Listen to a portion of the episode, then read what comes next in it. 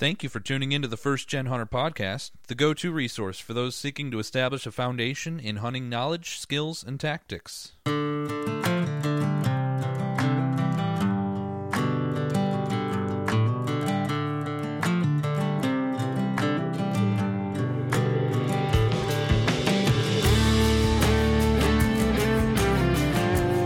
Well, hey, Zeff, it's good to finally get you here on the podcast. Uh, you're with My Medic, and uh, My Medic has quite the inspiration for how it came to be. I, I think I remember reading this on the website uh, about oh probably about a year ago or so when when uh start first started partnering with My Medic as uh, an affiliate advertiser, and mm-hmm. um, can you kind of like tell me and the listeners the story behind how my medic came to be?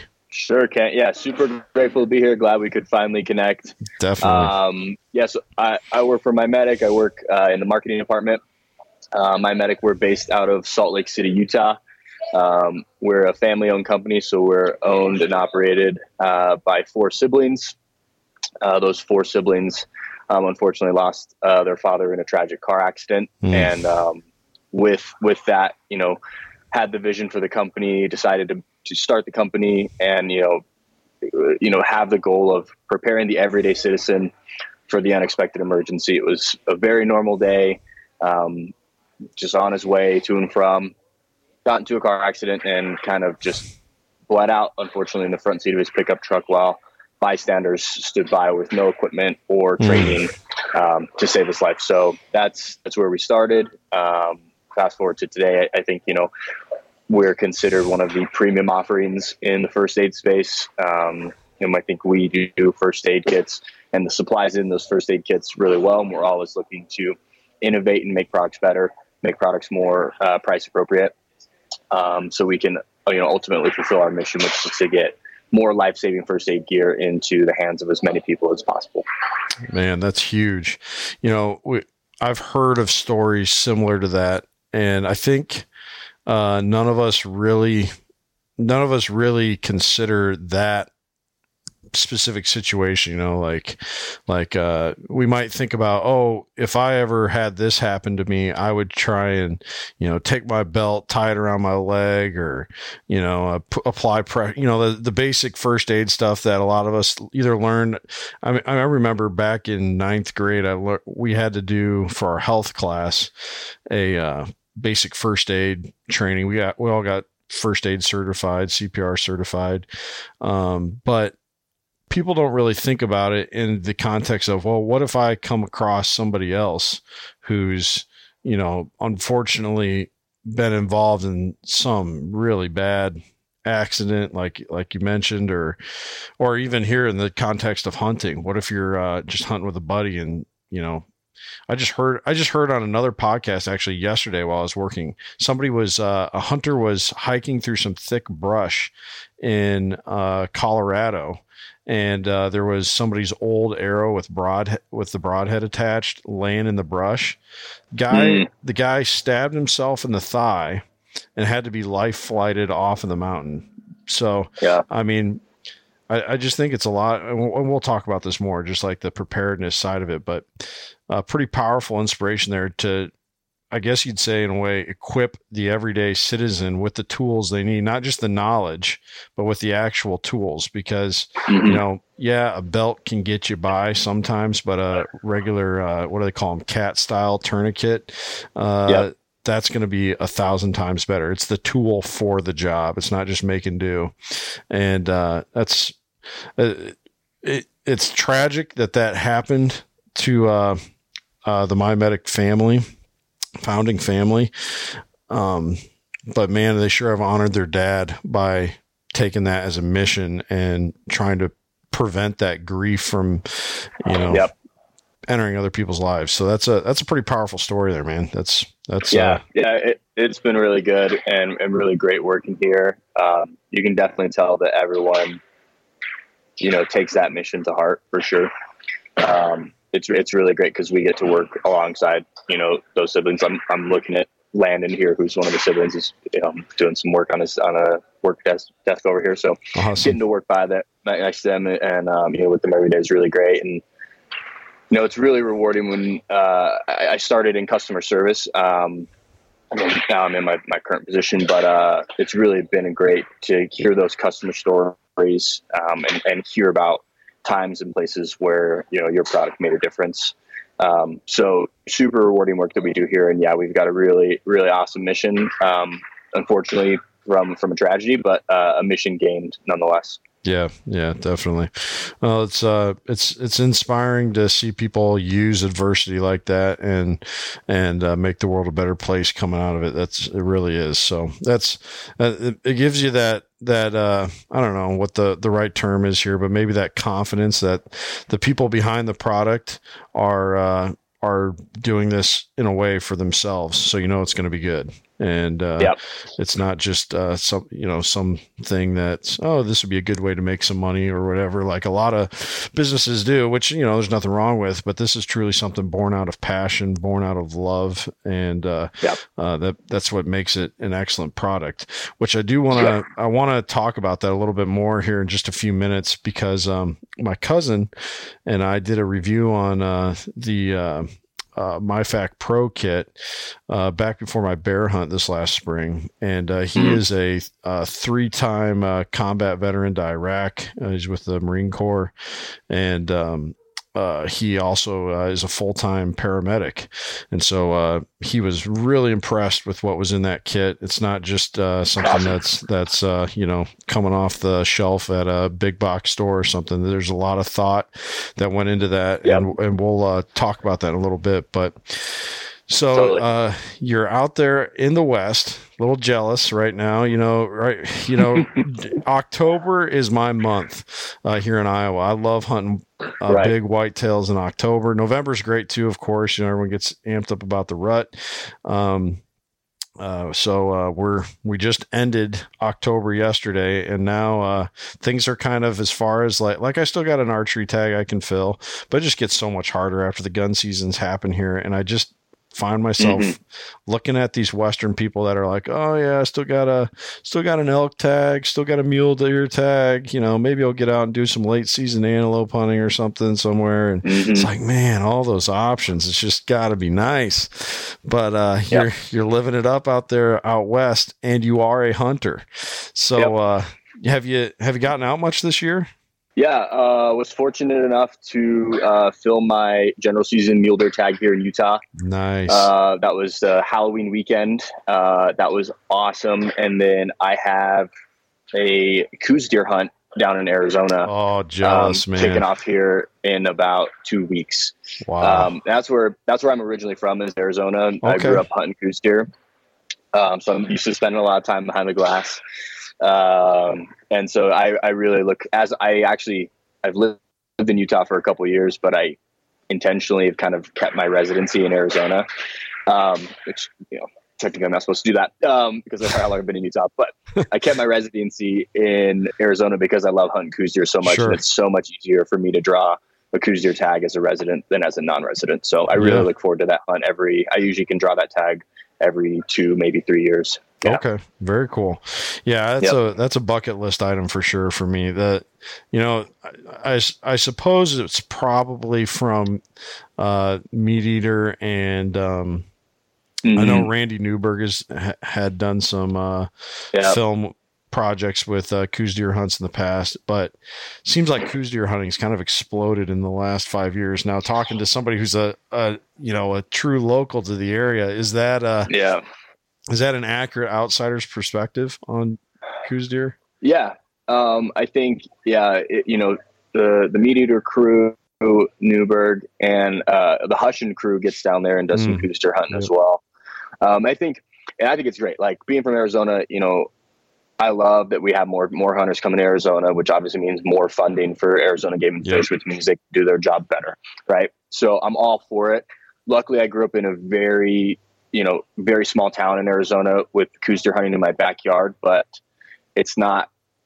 It's like still a three hour drive from Phoenix, a two hour drive from Tucson, the major airports. Sure. So, in, in terms of like, and it's really far south. So people coming from Utah, it's it's kind of far away. I'll just put it that way.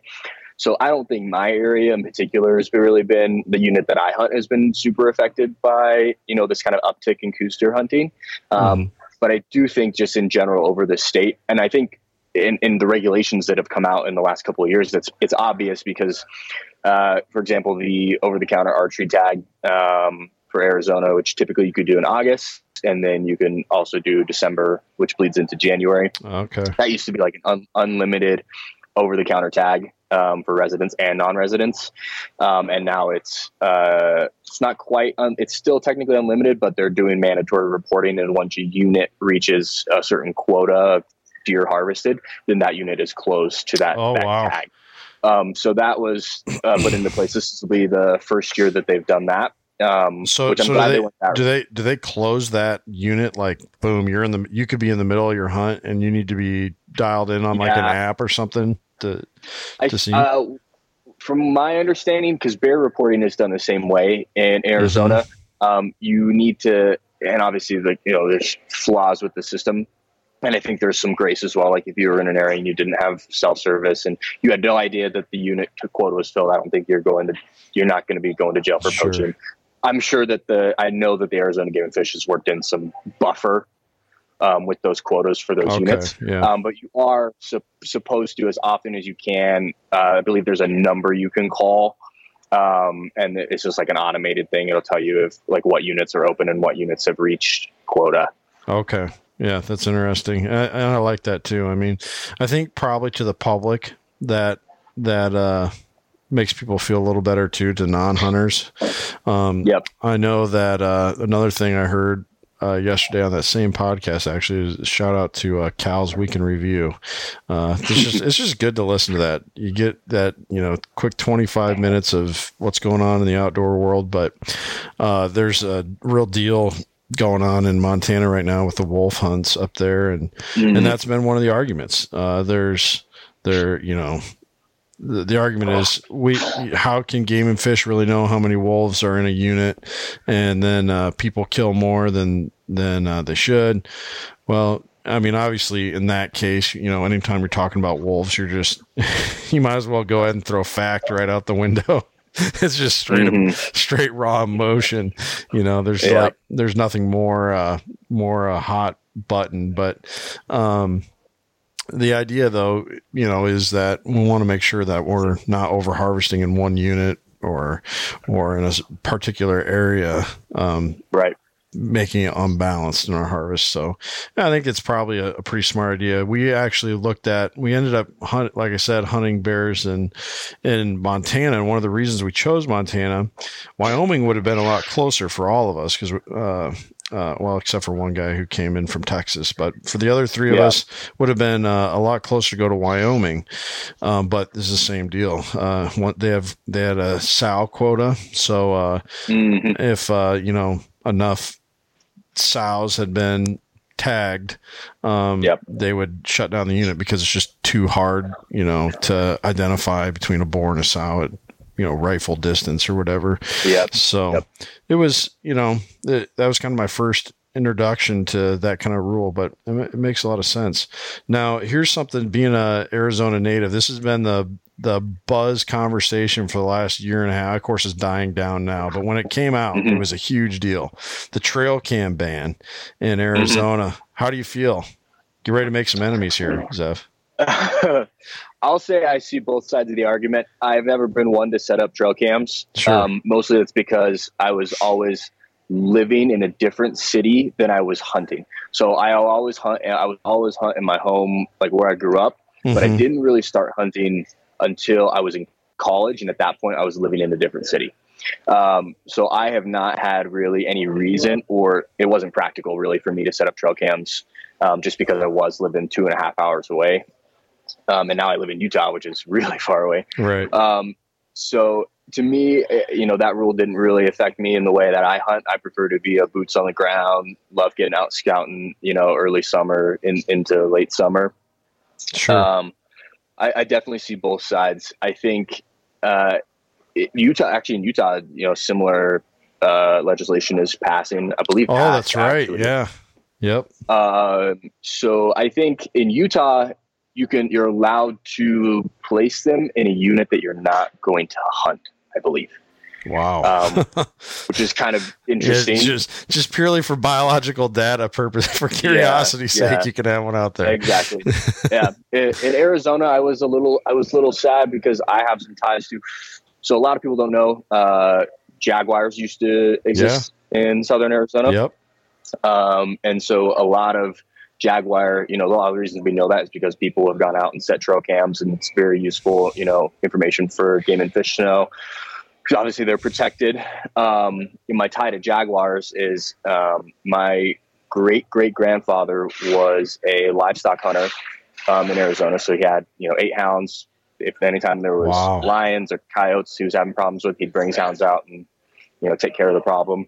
Sure. Um, he's he has like he's got documented lion kills of over a hundred. wow. Um, and he's and he's one of the only, to my knowledge, he's one of the only men in the U.S. that can say he's killed a jaguar on Whoa. like U.S. ground. Whoa. So that is wild, dude. Ja- It's super cool. Yeah. does, does your cool. fam? Maybe you don't want to put this on the air. Does your family still have the pelt from from the? Not no, not that not not that I'm aware of. If if so, no one knows where it is. Um, we've got a couple a couple mounts, but yeah, no no jaguar. that is wild, That would, man. that would have been awesome. But Well, um, what what is I- it? I so just I- I I, just I just heard this number like this week. The number on like documented. So so I got to ask a, a native from from uh, Arizona here how to pronounce this. We we Midwesterners we pronounce everything lazily, uh, but it, Mhm. so growing up as a kid, I would have been taught to say jag wire. You know, like like a like a barbed wire fence. But is Yeah. it is it like jaguar or or jaguar? How, how what's the correct pronunciation there? tomatoes, tomatoes, man. I, I couldn't tell you what the what the Good correct safe answer. pronunciation Good is. safe. You but- you you could ask people who have them all the time, like people who live in Mexico and South America, and um, they they probably tell you the right way. To say it. Sure, sure. but uh, I, I think I just heard um, this week that there's like, I mean, it's ridiculously low number of confirmed like uh, sightings or confirmed, uh, even in, Mhm. in the case of your grandfather, uh, tagging of Mhm. a uh, jaguar in in the, States. United States. So he Yep. would be one of those seven, right? Yeah, it, yeah, Dude, that is wild, man. I, I yeah. feel It's wild. I feel honored to be having this conversation with you, Zeb. That is like close to some serious bi- biological history here in yeah, in uh, the United States, man. That is that is Yeah. wild. What a Super cool, what a cool. cool bit of heritage for your family, man. yeah. Super awesome. To my knowledge, uh, there is one small family of jaguars uh, living in the mountains just south of Tucson that are confirmed. I think I believe Game and Fish has put a trail cam on where they believe their den is. Wow. Um, that's the one case that I'm aware of that's like absolutely Game and Fish has confirmed it. They exist. They're protected. They know they're there. If someone does anything to them, it's going to be big trouble. Type, man, that type is That is cool. Yeah, I love Yep. knowing stuff like that still around. And uh, of course, you know, there's always the debate too. Uh, should we be, you know, should we try and uh, transplant? Yeah, yeah. yeah. And it, man, it's just so hard to know. I just got done um, listening to uh, Dan Flores' uh, most recent book, A Wild New World, I think is what it's called. Um, I will warn you, it's a great book. Uh, I listened to it while I was working. I, I get a lot of, I spend a lot of time around loud equipment. So I always have uh, like headphones in and, uh, or, or earbuds in that are noise canceling and, and, uh, I get to listen to a lot of books and, and podcasts and so forth. And, um, uh, that book was very well written. Uh, Dan Flores is just an excellent author. Uh, just he has he has such a, a thorough understanding of history for the time frame that he's writing within, and he does such a thorough uh, job of digging up the you know firsthand accounts that would support what it is he's writing about. But I'm going to warn you in reading this, it is it is uh, um, I don't believe Dan is anti hunting.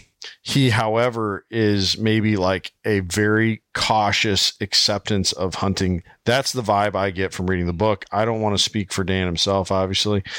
And so when you read it, it's kind of painful because uh, certainly, you know, there was an era within hunting, if you really even want to call it that in a lot of cases. Um, you know, like a lot of times they refer to uh, uh, the hide hunters, you know, it's more like hide bounty hunters or killers or hired guns would be probably a better term for that. Of uh, that you know 18 you know post civil war to you know 19 teens kind of era. Um but uh that that uh you know kind of hits on that. You know what do we do with bringing some of these critters back? You know is it something is it is it worthwhile for one? Is it um is it even responsible at this point, this far removed from having these things in an ecosystem? Uh, boy, it sure is tough, but it just feels good to know that there's a few of the critters out there that are that are taking care of it themselves without our intervention. You know what I mean? It's just like I'm I think that when that can happen, it's probably the best option. You know, that that was kind of the talk with uh, Colorado with their wolf reintroduction. You know, wolves were just mm-hmm. kind of starting to show up again. It's like yeah. a lot of people just thought, well, if it's going to happen, let's just let it happen. Let's not let's not yeah. jump in and pull strings ourselves or something. Right, yeah. exactly. So uh, that'd be really cool though to start seeing maybe a few more uh, jaguars show up in the news down there in the southwest. It's really cool. Now that would be really cool. Now, yeah. sp- speaking of speaking of uh, kind of your background a little bit here, I gotta know you're sure. the first Zeff I've ever met. Where does the yep. name? Uh, now I did I did have, I, or I did know a, a person named uh, Zeth, like Z E T H but I've never mm-hmm. heard of a Zeff. Where, where's yeah. the name Zeff come from? Yeah, so um, my full name is Zeffirino. Okay. Um, you just go by Zeph because it's a lot easier. Sure. My great great grandfather, who we were just talking about, was also named Zeffirino. Oh, um, oh man, that my, is awesome. My my father's side of the family um, is from northern Italy. Um, okay. Migrated here from northern Italy about four generations ago. Sure. Uh, um, and the name just just kind of stuck. Um, it actually it skipped a generation with my father, um, and his father, two generations, I should say. Um, but it's kind of always been in the family. Um, and it's kind of funny too because the initials, like the last name has obviously always been Prina, mm-hmm. first name has always been Zeff, and the middle initial has always been something that started with a C. Um, okay. So my, my great great grandfather was Zeffirino Sarai Prina.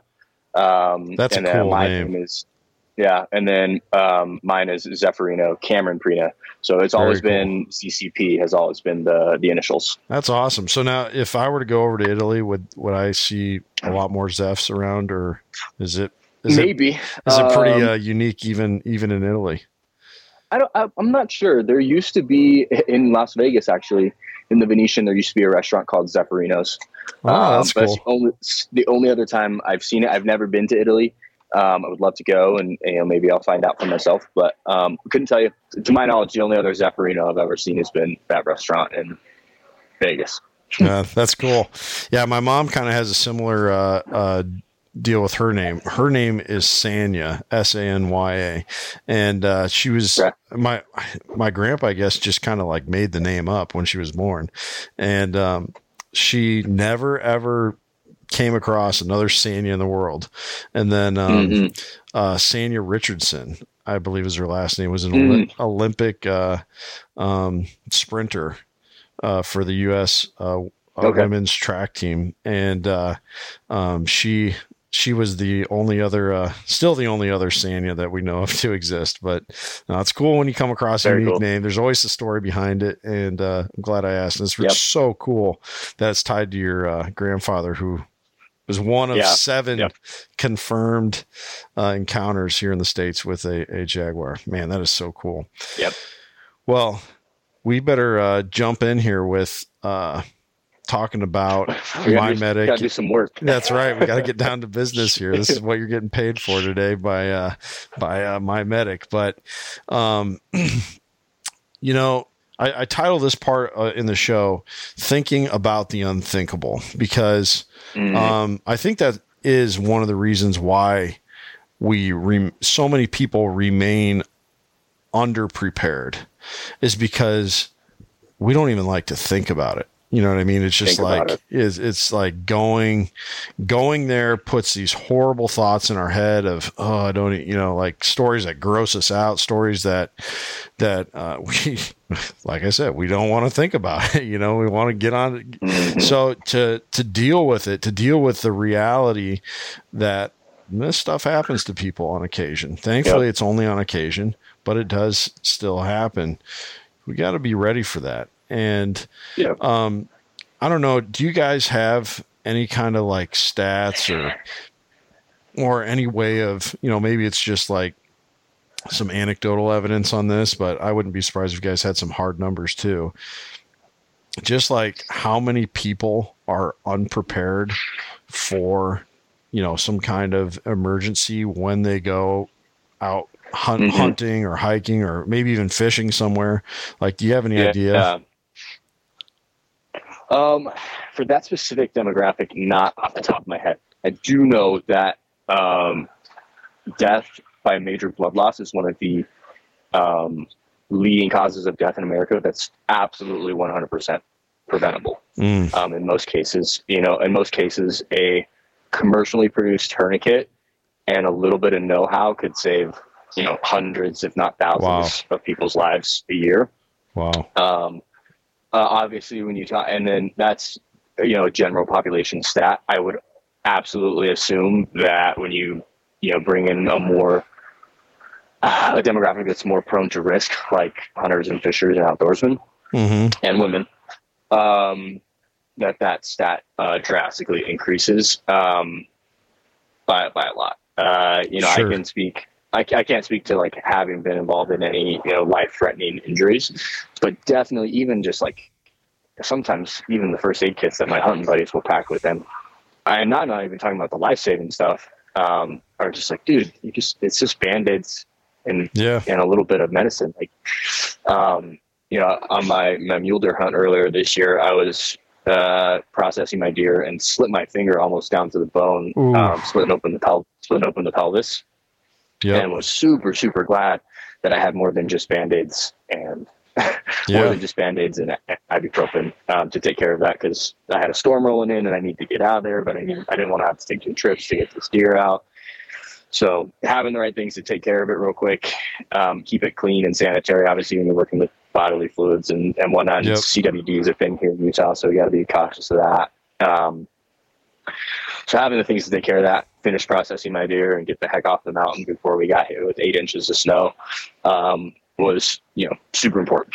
Yep, yep, definitely. And I got to even think too. You know, obviously that's a a health risk. You know, long term there, but a, a bad slit finger like that. Let's say that if that was day one in your week long hunt, and you had just spent all that time Mhm. getting way back in Mhm. there, um, band aids and uh, ibuprofen means you're going to have to come off the mountain because after a week of dirt and grime cut that bad, you might be talking about, uh, you know, being down to nine and a half fingers when you're done, Yeah, uh, you're done hunting. So, Infection, gangrene, all that nasty stuff. yep. So just having that kit with you and keeping it clean and, and, uh, covered up appropriately, um, Mhm. means you could, you could very safely continue hunting for that remainder of a week for an injury of that type.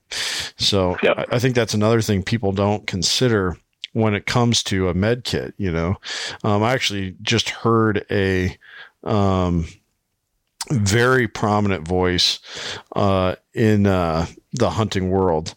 Uh, I mean, one of the probably one of the best hunters on the planet right now, and uh, he said, eh, "I don't, I don't ever, I, I don't put a med kit in my pack anymore because I figure I'll just be able to to take if I don't know how to take care of myself." And it's like, dude, that is the dumbest thing you could be saying, man. Uh, you like run a whole company and you get a lot of people depending on you, let alone your family.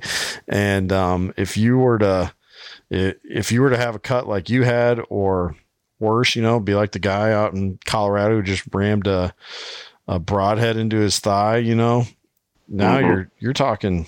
There's it doesn't matter what you know if you don't have the tool, uh, you aren't you ain't fixing the problem. So, Yeah. um, I just I think that there's so much more. You know, the the amount of inconvenience of having uh, some extra weight in your pack is so non-existent compared to the amount of inconvenience to having to hike off the mountain early or you know try and get a, mm-hmm. a life flight up the mountain like the guy in colorado had to do Yep. or try and get Yep. to cell service where you can call in help or whatever i mean it's there's it doesn't even doesn't even compare in in my opinion Yeah. to to how that should be factored in together so Yeah, absolutely. Yeah, that's that's a that's a good uh, testimony there for for how you did it. So, yeah, I think um, most people though, I think they have maybe not the same attitude of the guy that I just mentioned, but they're just as unprepared as he is. And Mhm. the the thing about this is the backcountry, as much as we all build our lifestyles around hunting, uh, let's be honest, the number of days that most of us spend in the field, probably less than 20 a year, you know, Yeah. and, and so that means 345 and a quarter days of the year. Um, we aren't in the back country, but we still have, we still have risks that we encounter. Um, Yeah. last night, uh, my wife and I, we drove the, our kids around, uh, the, the town that we live by and just checking out everybody's uh, Christmas lights they had on their houses. Yeah. You know, it's just fun, fun to do that with the kids. And the whole time, just thinking, man, I'm one of those guys who does not put Christmas lights on my house. There's only so many. There's only so many minutes in our lives, and uh, I'd rather be out like uh, shooting my bow, going hunting, looking for sheds, doing something other than uh, hanging Christmas Mhm. lights on my house. But the nu- the number of people that are putting up put putting up a ladder, climbing up that ladder, getting back down off the reaching over and everything Yeah. else. I mean, it's a miracle that half our population doesn't die the day after Thanksgiving every year from uh, people Yeah. going Black Friday shopping and uh, hanging up Christmas lights on their roof. You know, so there's still all of these these risks that we don't even think of. Another thing, you know, um, uh, kids getting into uh, you know one of the cutlery uh, drawers at home or something like that. You know, it's there's just so many risks uh, that tie to blood loss that I think every house should have uh, a full blown med kit in it. Would you agree with that? Yeah, I mean, absolutely. You know, as much as you know, by our marketing, you'd think we were, you know, because of our, our product is what it is. A lot of people in the hunting, fishing space, the overlanding space, the camping space, and obviously first responders can resonate with that product because they they see its value and its use. A lot of them, not not all hunters do, unfortunately. Um, and so that's where we lean into heavily marketing wise, just because those people get it. Mm-hmm. Uh, but the the reality is is that you know life threatening injuries can happen to all of us any day of the week, no matter where we are, no matter what we're doing.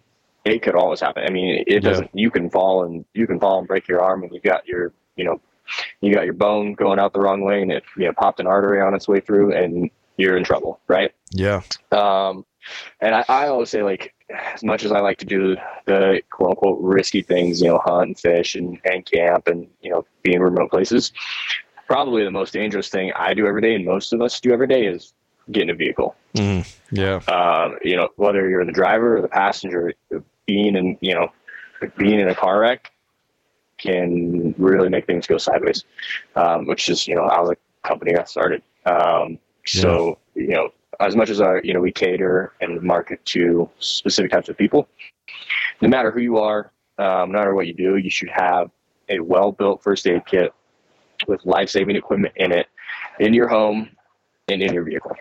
Hands down, no questions asked, in my opinion. Yeah. Obviously, I have a biased opinion, but yeah, yeah, no, I, I, I agree with you 100. percent That was one of the when I when I got my kit, that was is like I breathed a sigh of relief knowing that I had that in my house now.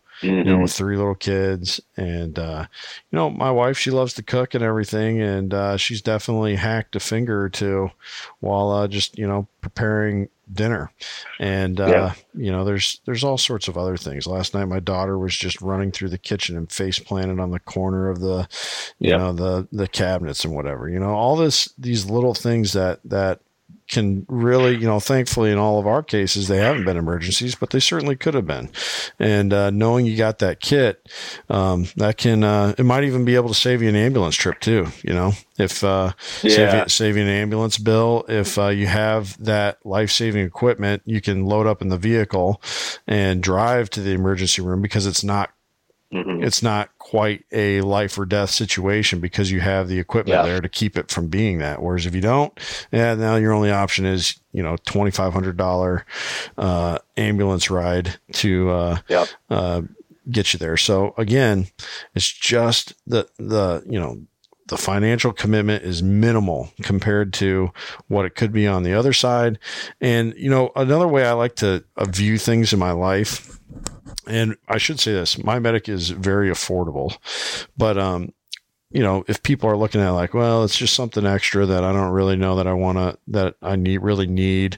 Well, think of it this mm-hmm. way, you know, if you were laying there bleeding to death and you had no options and someone said, Hey, you know, what, would you pay let's say it's a hundred bucks for a kit would you pay a hundred dollars right now to be able to stop that bleeding you know the answer is obviously going to be yes you know so yeah. you got to look at what is the alternative the the worst case alternative to you know what I'm spending this money or time on or or this extra bit of weight in my pack on and say would I mm-hmm. would I sacrifice that for the uh uh, you know, in the worst of circumstances, that very possibly could happen.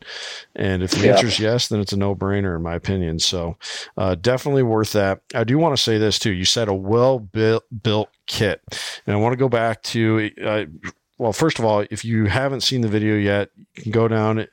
Uh, probably just be easiest to swipe over to my reels on uh, Instagram and uh, go down. You can see the review that my cousin Brian uh, did with me. Again, uh, Brian is a three time combat vet uh, in Iraq. In fact, he was uh, uh, what do they call him? Explosives engineer or something like that. If you've ever seen the mm-hmm. movie mm-hmm. Hurt Locker, that was uh, Brian's job. Mm-hmm. so you know he's cool. dealing. He's dealing. Yeah, he's dealing with suicide bombers. You know. Uh, detonating IEDs and you know roadside bombs and, and car bombs and stuff like that.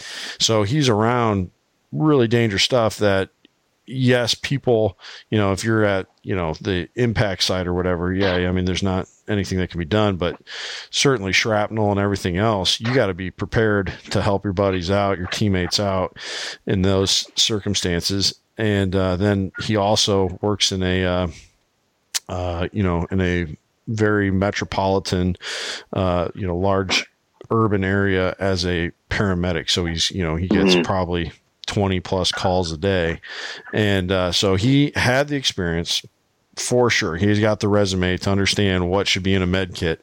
He went through that thing and was was very uh, impressed with with everything yep. in there. Um, he mentioned even uh, like uh, I don't remember the name of the the um, tool, but it's for like a uh, a a chest wound where you have mm. like that negative pressure where it's yeah, a chest seal. Uh, yep, yep, a chest seal, and uh, um, uh, the different tourniquets that are available, all the mm-hmm. you know allergic reaction uh, medication, and even you can custom fit these packs too by going on the MyMedic website. And uh, if you're looking at this and you're like, I'm not really a backcountry kind of guy or whatever or or gal. Um, but um, I do have a kid that's got like a you know some kind of serious allergy to whatever well then you know set the kit the kit up to to feature that and you might have to actually go through like a you know a pharmacy to get some of that medication but you can store that all together in that kit so that way you know you're going to go to the mm-hmm. go for a picnic as a family oh one of my kids is allergic to bees just got stung by a bee all i got to say is to his brother sister get that med kit from the car. You know, you don't have to be like, oh, could you go look for the EpiPen? Yep. You know, it'll all be right there. Yep. And so the kit is very thoughtfully uh, put together. In fact, I think those are my cousin Brian's uh, exact words. He said, uh, "Somebody, you can tell somebody put a lot of thought into this," and um, absolutely, I agree with that. Um, my wife is a is a nurse. She's an ICU nurse. She was also very impressed. Um, I haven't gotten awesome. my I haven't gotten a chance to show it to my brother yet, but I'm sure he'd be impressed. He's a doctor in the army, uh, but cool. he I'm sure would be impressed with it as well. But no, all all uh, great stuff there in those kits. Um, real quick here, uh, can you tell our listeners how they can track down a MyMedic uh, kit and uh, maybe yeah. even know how to get the right thing for the right application? Yeah, yeah, definitely. It's a great question because we have a lot of offerings um, and a lot of options. Uh, the easiest way to buy is going to be mymedic.com. Um, so where we sell majority of our kits. We're primarily direct to consumer. Um, but if you're lucky, we may have a presence in your local REI, Sportsman's Warehouse, um, you know, those types of places, and lots of mom and pop shops as well. Sure. Um, in terms of selecting the right kit for your activities and your lifestyle, like, like I said, we've got a lot of options um, and a lot of different price points as well. Uh, so we make a couple kits that are specific for specific activities. So we have a hiker medic that's going to be specific to the most common injuries people will see while hiking. Um, you know, we've got a cuts and scrapes one, and these are all the lower priced ones. A lot of the ones that are specific for particular activities mm-hmm. or injuries are going to be a lot more price sensitive.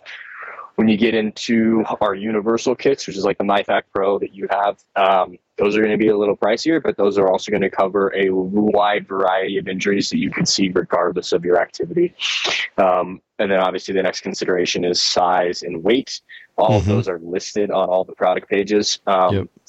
um, so you can make that decision for yourself. Um, and a lot of our kits come in two variations. So if you don't feel like you want to spend the extra money, I would highly advise you to um, or you don't feel like you're ready for a pro kit, those pro kits are going to have tourniquets, chest seals, quick clot, pressure bandages, the life saving equipment.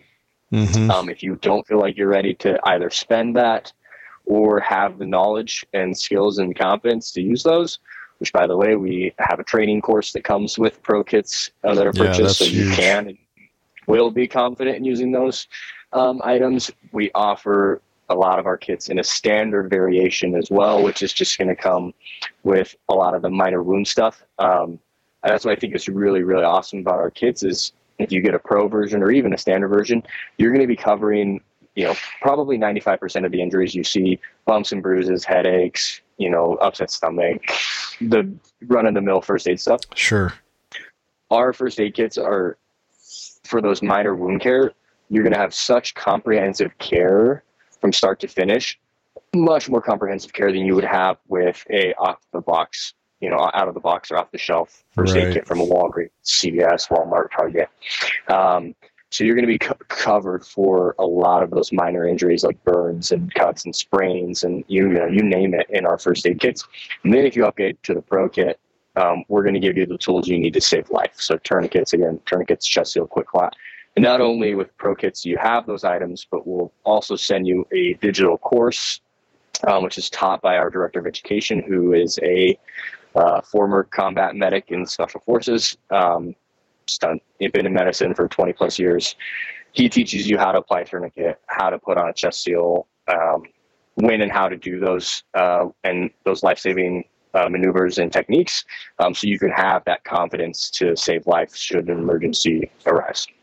Yeah, that's awesome. And that you kind of beat me to my other question there uh, in answering that, which is good. Um, you know, so like I said, and you mentioned, I have the MyFAK Pro, which is a great universal kit. I, I strongly recommend if you're tuning in, and you don't know where to start, just get that.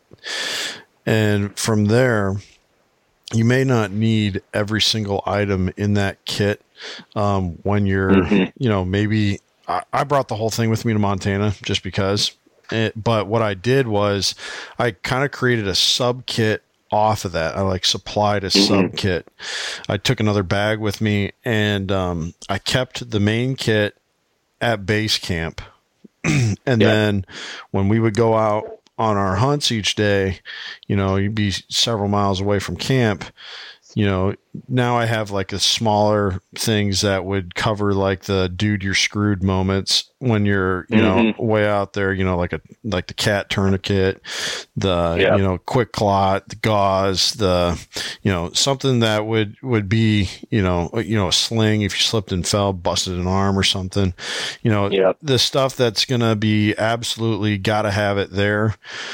Whereas Mhm. like, you know, some of the other stuff like like um uh things that could maybe wait a couple hours to to get back to base camp, you know. Yeah, you, you can leave that there. And so you can you can even kind of Totally. and I would then say keep that MyFAK Pro kit in your vehicle, or maybe even just like again, if you're like, well, it's you know, I don't want to have that thing uh, Mhm. just sitting in my car all the time. Okay, well then again, go down to the what are the most likely things you would need in a car accident situation um, for Mhm. either you or somebody else. Keep those things in your vehicle and almost build like a sub kit. Would you agree with that method, Zeff? Yeah, yeah. Like small, I, I prefer to have specialized kits for specialized purposes. And obviously, I'm blessed because I have, you know, really reliable access to the medical equipment that we have here Sure. and the supplies that we have. So I'll just walk you through like what my what my setup is. Yeah, yeah, that'd be super helpful. That'd be great. Um, so I've I've got a truck kit. I've actually got a larger one than what you have. I've got a MyFAK large. Okay. um, and that one's built out. Um, that's a pro kit. Um, I have a pro kit in the back seat. That's got all my minor wound stuff as well as some additional trauma stuff. Um, on the floorboard, Velcro to the floorboard um, in the front seat, I have a dedicated trauma kit. Um, so if I need, and that's more so if I was in an in, in a car accident and Yeah. I'm in trouble, I, it's right there on the reach. floor. I can reach it. I can take care of myself. Right. Perfect. Um, um, so that's what I've got in my vehicle set up. Um, and then I run two first aid kits when I'm in the field. Um, I have a, and it's a new release. You wouldn't have gotten it because we just released them this past year. I should definitely send you one because we've got some more backpack kind of friendly. yeah. uh, yeah, sizes.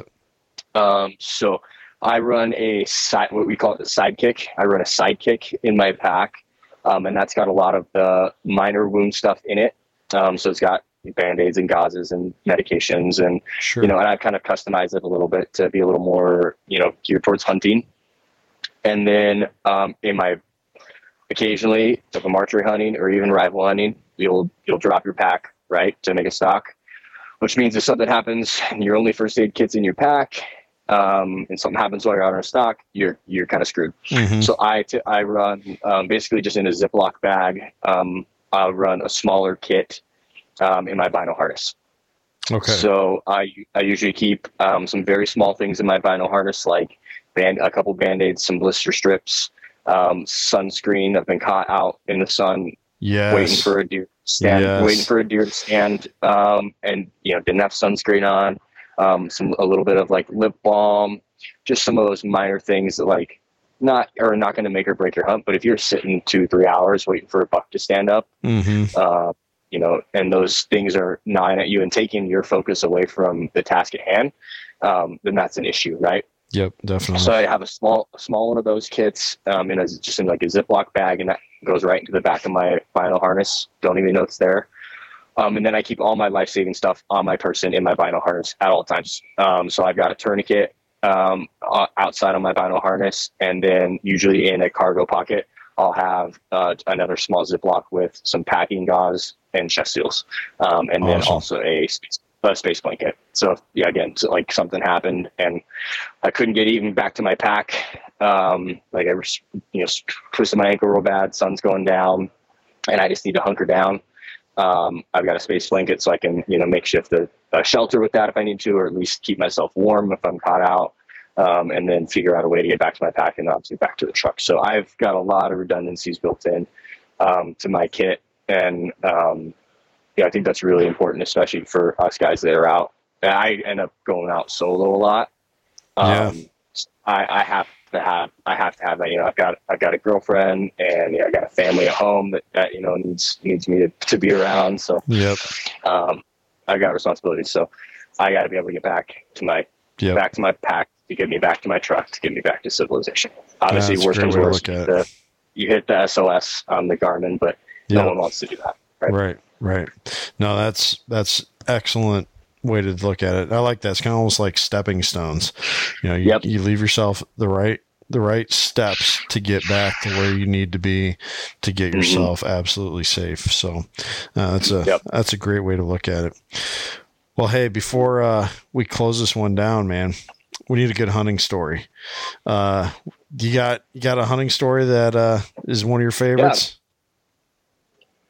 Probably my, my most recent. Um, I uh, tagged out on my my uh, or general season Utah mule deer tag this year. Awesome. Um, it was real big, real big for me because I had kind of been, uh, I'd had my hand held a lot growing up hunting. I was really fortunate to have um, family, friends, and friends who were really knowledgeable, always willing to take me. But Sure. because of that, I didn't get to learn to do a lot of the things myself. I kind of, they were a great resource, but also a bit of a crutch. Sure. Um, so so moving to Utah a couple years ago, kind of lost all that. All my buddies and stuff stayed in Arizona, but I knew I wanted to hunt in Utah. Um, so I've been hunting solo the last two years. Mhm. Um, that's been obviously a you know there's a big learning curve and had to Oh, learn a lot yeah. for myself. And and this year was the first year that I was successful solo. I had a tag last year, didn't fill it. Um, had a cattle tag in Arizona last year, didn't fill it solo. Um, so this year was my first time filling the tag solo. So that meant a lot work, to me. man. Um, yeah. So, you, public land pressure in Utah is ridiculous, especially in those general season rifle tags. Sure. Um, so I've been been in an area, you know, where high country mule deer, so we're you know at nine thousand feet um, in a unit I'd never hunted before. Saw some great bucks. Um, the you know in my scouting trips and the day before the hunt opened, um, and I had like five awesome bucks that I would have killed any one of those bucks first the day before hunt opens. I was like, all right, I'm going to put them to bed. I'm going to know right right where to be next morning, um, and I'll be done first thing in the morning. Yep. And I wanted to do that because I knew that there was weather moving in opening day. Sure. Uh, we were supposed to get a gnarly, gnarly snowstorm um, around one o'clock that day. So I was like, I'm, I want to get this done before, you know, nine o'clock, 10 Yep, o'clock yep. so I can pack up and get off the mountain. Um, so woke up, uh, well, as I was leaving the mountain then the night before um, opening day, that whole morning I hadn't seen anyone. I was like, Mm. oh, great. Like I'm in a good spot. Coming off the mountain, and I just see it's like a city of trucks on the road. I'm like, oh, great. And as I was leaving, um, I saw a couple headlamps, uh, headlamps coming in, and I was like, oh, great, here we go. Um, so I was like, yeah, my my spot's blown. I wasn't camping out; I was uh, truck hunting, Okay. Yep. and um, uh, these guys looked like they were packing in. They were packing into the spot that I was basically just at. There was only the one ridge, so they weren't going anywhere else. Um, Yeah. So I had to make a morning of opening day. I had to make a uh, decision to try a different spot. Had never been to it. Um, didn't have any eyes on it prior, but I didn't want to go where I knew the guys were sleeping. You know, Yeah. right where I was, and I'd seen those five bucks go to bed. So, kind of just threw a hail mary. Got really lucky. Um, had bucks at 600 yards. So I was in this big bowl um, and couldn't really see down below me because there were some trees. Uh huh. Um, but I was crossing across the bowl and I could see about, you know, four or five deer that I was willing to punch my tag on and uh, started making a move. And as I do that, these trees that are below me, maybe only 30, 40 yards, I see some movement through the trees and I was like, oh, shoot. So I stopped and luckily just had, just had one buck step out, um, you know, at 30 yards. Um, oh man. and and that was it. So um, That's yeah, awesome, Got, got my got my tag filled, and then uh, luckily had a buddy come help me pack out, and then uh, yeah, that was it. It got out of there before the storm got really bad, and uh, butchered the whole deer myself this year as well. That was the first. nice Um, work. So yeah, definitely, definitely a good year for me in terms of just building confidence as a hunter, as a self-taught hunter, and um, yeah, it was awesome. So definitely looking forward to doing the Coues deer um, and hopefully rinse and repeat uh, here in There two you weeks. go. There you go. No, that's awesome. It's cool when it all, all works out when it feels like it's not going to. Everybody hates that feeling of what it was last night is not what it is right now. And Mhm. I got a quick audible. This is all falling apart. Good job keeping your head and your confidence, because uh, that's that's what makes the difference. If you're gonna find that success, is uh, if you keep that that positive frame of mind to uh, make it happen. And You know, Yep. there's so so much of hunting is just like that. You know, where we put our best laid plans together, and then a buck walks out at 30 yards. You know, it's like that's that's basically how. I mean, I, I, that, that's basically how my season went this year. I shot a buck at at 33 yards with my muzzleloader, and uh, Mhm. I was hunting a different buck, and it's like, Yep. oh, he's right there. You know, it's it's it's it's just nice when it works out like that, and and Yep. uh, you know, you probably grew as a hunter too by having to go through that separate scouting experience. You got better with scouting, but then uh, you got better Mhm. with adjusting on the fly too when those plans fell apart. Because who knows? Maybe Yeah. uh, maybe if you'd been like, no, I you know, I'm going to stick it out. I saw these deer here. I'm going to make it work. Well, with so many people piling in, those bucks may have they may have been out of there. You know, just blown out, yeah. Yep, exactly. So, no, that's that's really cool. Glad you had the success, and hope uh, that continues for you in uh, a couple weeks here down in Arizona. That's that's Yeah. a, looking forward to it. yeah, that's a that's a dream hunt. Are are Coues deer really that hard to see with with binos? They call them the gray ghosts or whatever. Dude, it's something else. Um, I mean, like most Western hunting, you know, I'm I've got uh, you know 10 by 42s in the chest rig, and then I I'm not a big spotting scope guy typically, Sure. So I'll run some 15s or some 18 binos, and I just leave those in my pack and swap them out on my tripod. Um, glassing from a tripod for Coues deer is mandatory. If you try to handhold, you will never ever Your- find Coues your deer. hands will You fall have- They have to be. uh, they have to be steady. Um, but like minimum magnification, in my experience for Coues deer, is like 15 on the Okay, binos. that's good to know. 15, and then yeah, you might want if you don't typically bring a spotter, you want to bring a spotter for Coues deer Sure. because they're really even with 15s field judging them um, like if you're looking if you're just trying to fill tag it's different right but Yep. if you're looking for like a a big Coues deer which for those of you who don't know much about Coues deer hunting a hundred inch Coues deer is a big Coues deer yes. um, and that's what i'm hoping i'm hoping to break 100 this year um, my personal best is 95 right now so there you um, go. but if you're if you're if you're trying to field judge Coues deer, um, you ha- you gotta have a spotter. Um, and you know, my buddy, uh, he packs his like 85 millimeter back into the backcountry. Um, Nice. Because you gotta sacrifice the weight. Yeah. Yep. To be able to do that, it's it's pretty fun. It's a tough hunt for sure. Yeah, well, definitely, definitely still on my bucket list, and uh, I'm glad you brought that up about the optics because uh, that's a good transition here for one of the sponsors of the show, Alex Gruen from East2West Hunts. You can go to east2westhunts.com or alexgruen.com, and uh, he's got all the gear rentals there. He can, he has uh, a couple sets of 15s. He's got some spotting scopes. He's got tripods. He's got everything you need if you want to go and uh, chase after Coues deer down in uh, Arizona with uh, with uh, Zeff. There's uh, there's Yeah. there's those uh, opportunities there uh, with with Alex, or you can even uh, take care of your tag application, help you learn about the quota system that Zeff was talking Nice. about. Um, he's he's uh, he's the man to talk to. So if you're uh, listening in, make sure you check out. Alex. And then also don't forget about our presenting sponsor. It is that holiday time of year right now and a great gift for uh, someone that you, uh, uh, for, for the hunter that you love would be a subscription to uh, Spartan Forge. Um, definitely still some opportunities here in whitetail country. Um, yes, the best days have gone by, but they aren't the only days. There's still a lot of good days. In fact, so in some ways, once you get out of the rut, things become a little bit more patternable, a little bit more predictable. Uh, so make sure you check out Spartan Forge, get that deer behavior prediction capability that's based on the GPS collar data, but also all of the mapping uh, needs that you have. Uh, the the new maps are just incredible. The amount of detail you can adjust the contours on the topo maps if you would like, and of course get that landowner information as well for knocking on doors. Alex uh, just had to knock on some doors out in Kansas this week while he's out there hunting, and uh, they saw a circus of buck activity. I think the way he uh, described it to me was two big bucks fighting surrounded by about uh, like five to eight other bucks watching on.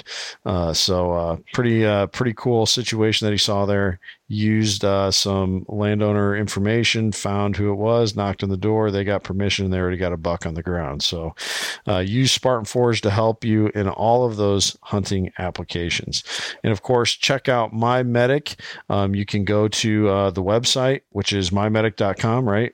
Is that is that the right website? Yep. So, so mymedic.com and uh, piece together that kit that you need, or you can find a link uh, in the show notes here on this episode, or you can go to uh, my Instagram account, go to my link tree, and it'll be one of the top links featured there. You can click on uh, the My Medic link there, get yourself all set up to uh, be safer at home and on the road and in the back country, uh, as Zeff talked about today. Well, Zeff, thank you so much, brother. It was, uh, it was a privilege to get to course, talk to man. you. We put a lot of time into making this well. episode happen, but uh, we, we did. we had to we had to schedule and reschedule, and just uh, life is crazy. Schedule and reschedule again. Yep. Pod doing a hunting podcast during hunting season is an interesting uh, endeavor, but uh, it's uh, it was good to finally nail one down. Wish the best of luck to you coming up here in a couple weeks, and uh, Thank all- you. I appreciate that. yeah, for sure. And to all of you listening in, we thank you so much for tuning in. Uh, be sure to follow along on Instagram, Facebook, Go Wild. Of course, you can go to the website, firstgenhunter.com.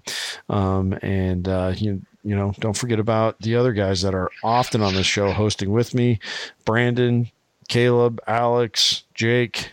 Uh, you guys can find their information um, in the show notes as well. Well, thank you so much for tuning in, everyone. Until next time, take care and take someone hunting.